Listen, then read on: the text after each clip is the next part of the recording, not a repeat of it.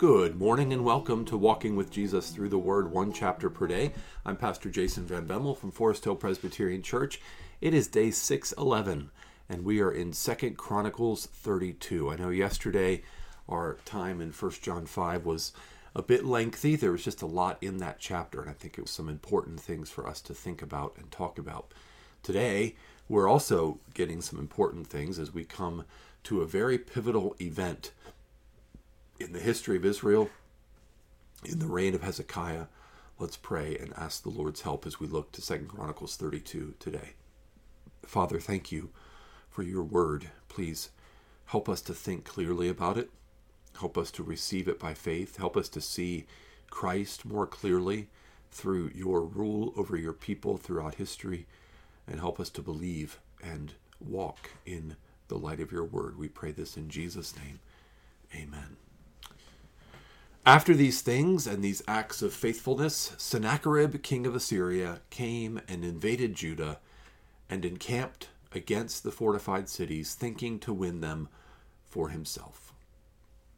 And when Hezekiah saw that Sennacherib had come and intended to fight against Jerusalem, he planned with his officers and his mighty men to stop the water of the springs that were outside the city, and they helped him. A great many people were gathered, and they stopped all the springs and the brook that flowed through the land, saying, Why should the kings of Assyria come and find much water? He set to work resolutely, and built up all the wall that was broken down, and raised towers upon it. And outside it he built another wall, and he strengthened the Millo in the city of David. He also made weapons and shields in abundance, and he set combat commanders over the people, and gathered them together to him in the square at the gate of the city, and spoke encouragingly to them, saying, Be strong and courageous. Do not be afraid or dismayed before the king of Assyria and all the horde that is with him, for there are more with us than with him. With him is an arm of flesh, but with us is the Lord our God to help us and to fight our battles. And the people took confidence in the words of Hezekiah, king of Judah. After this, Sennacherib, king of Assyria, who was besieging Lachish with all his forces, sent his servants to Jerusalem to Hezekiah, king of Judah, and to all the people of Judah who were in Jerusalem, saying, Thus says Sennacherib, king of Assyria, On what are you trusting that you endure the siege in Jerusalem? Is not Hezekiah misleading you? That he may give you over to die by famine and by thirst, when he says to you, The Lord our God will deliver us from the hand of the king of Assyria? Has not this same Hezekiah taken away his high places and his altars, and commanded Judah and Jerusalem, Before one altar you shall worship, and on it you shall burn your sacrifices? Do you not know that I and my fathers have do you not know what I and my fathers have done to all the peoples of other lands? Were the gods of the nations of those lands at all able to deliver their lands out of my hand? Who among all the gods of those nations that my fathers devoted to destruction was able to deliver his people from my hand, that your God should be able to deliver you from my hand?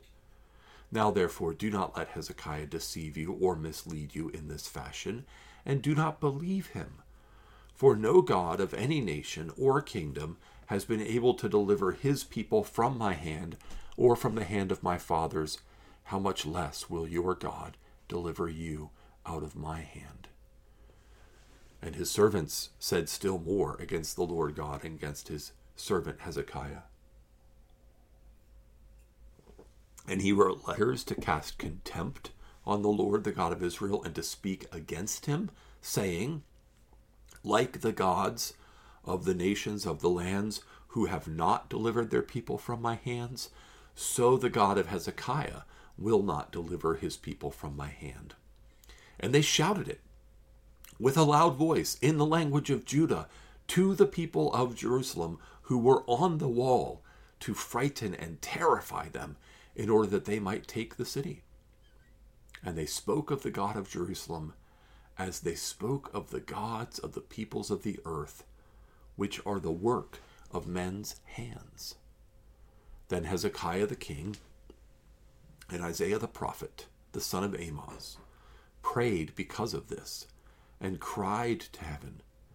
And the Lord sent an angel who cut off all the mighty warriors and commanders and officers in the camp of the king of Assyria. So he returned with shame of face to his own land. And when he came into the house of his God, some of his own sons struck him down there with the sword. So the Lord saved Hezekiah and the inhabitants of Jerusalem from the hand of Sennacherib king of Assyria and from the hand of all his enemies, and he provided for them on every side. And many brought gifts to the Lord, to Jerusalem, and precious things to Hezekiah king of Judah, so that he was exalted in the sight of all the nations from that time onward. In those days, Hezekiah became sick and was at the point of death, and he prayed to the Lord, and he answered him and gave him a sign. But Hezekiah did not make return according to the benefit done to him, for his heart was proud. Therefore wrath came upon him, and Judah and Jerusalem. But Hezekiah humbled himself for the pride of his heart, both he and the inhabitants of Jerusalem, so that the wrath of the Lord did not come upon them in the days of Hezekiah. And Hezekiah had great riches and honor, and he made for himself treasuries for silver, for gold, for precious stones, for spices, for shields, and for all kinds of costly vessels. Storehouses also for the yield of grain, wine, and oil, and stalls for all kinds of cattle and sheepfolds. He likewise provided cities for himself, and flocks and herds in abundance, for God had given him very great possessions. This same Hezekiah closed the upper outlet of the waters of Gihon, and directed them down the west side of the city of David, and Hezekiah prospered in all his works.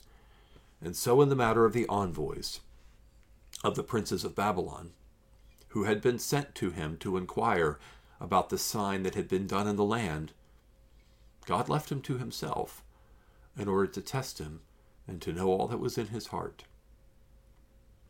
Now the rest of the acts of Hezekiah and his good deeds, behold, they are written in the vision of Isaiah the prophet, the son of Amoz, in the books of the kings of Israel and Judah.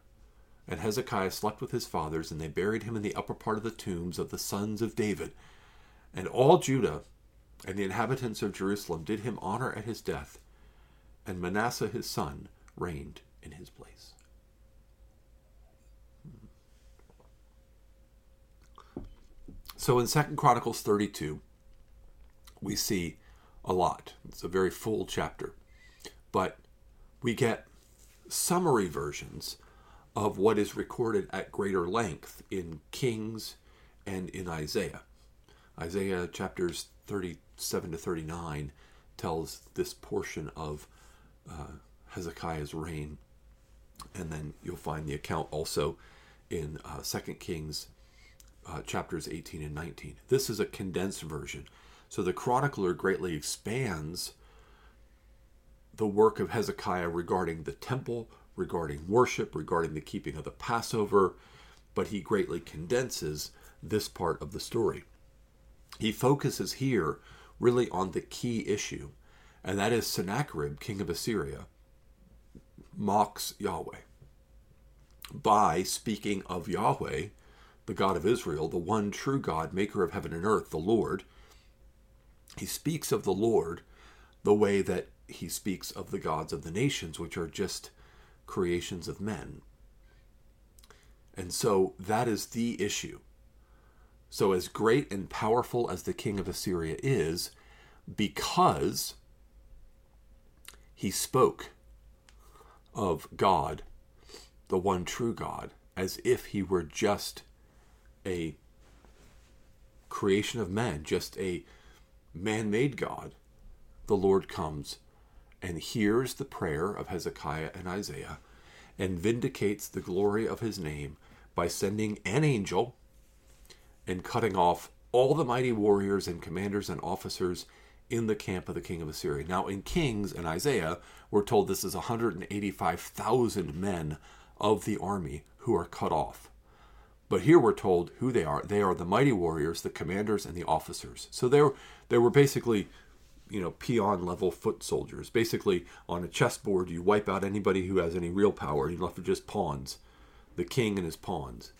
And uh, if you've played chess, if you're playing against someone and they've taken all of your power pieces and all you have left is uh, your king and your pawns, you're going to lose. Uh, there's no way to win that game. So that's what re- really happens to Sennacherib because he mocked God.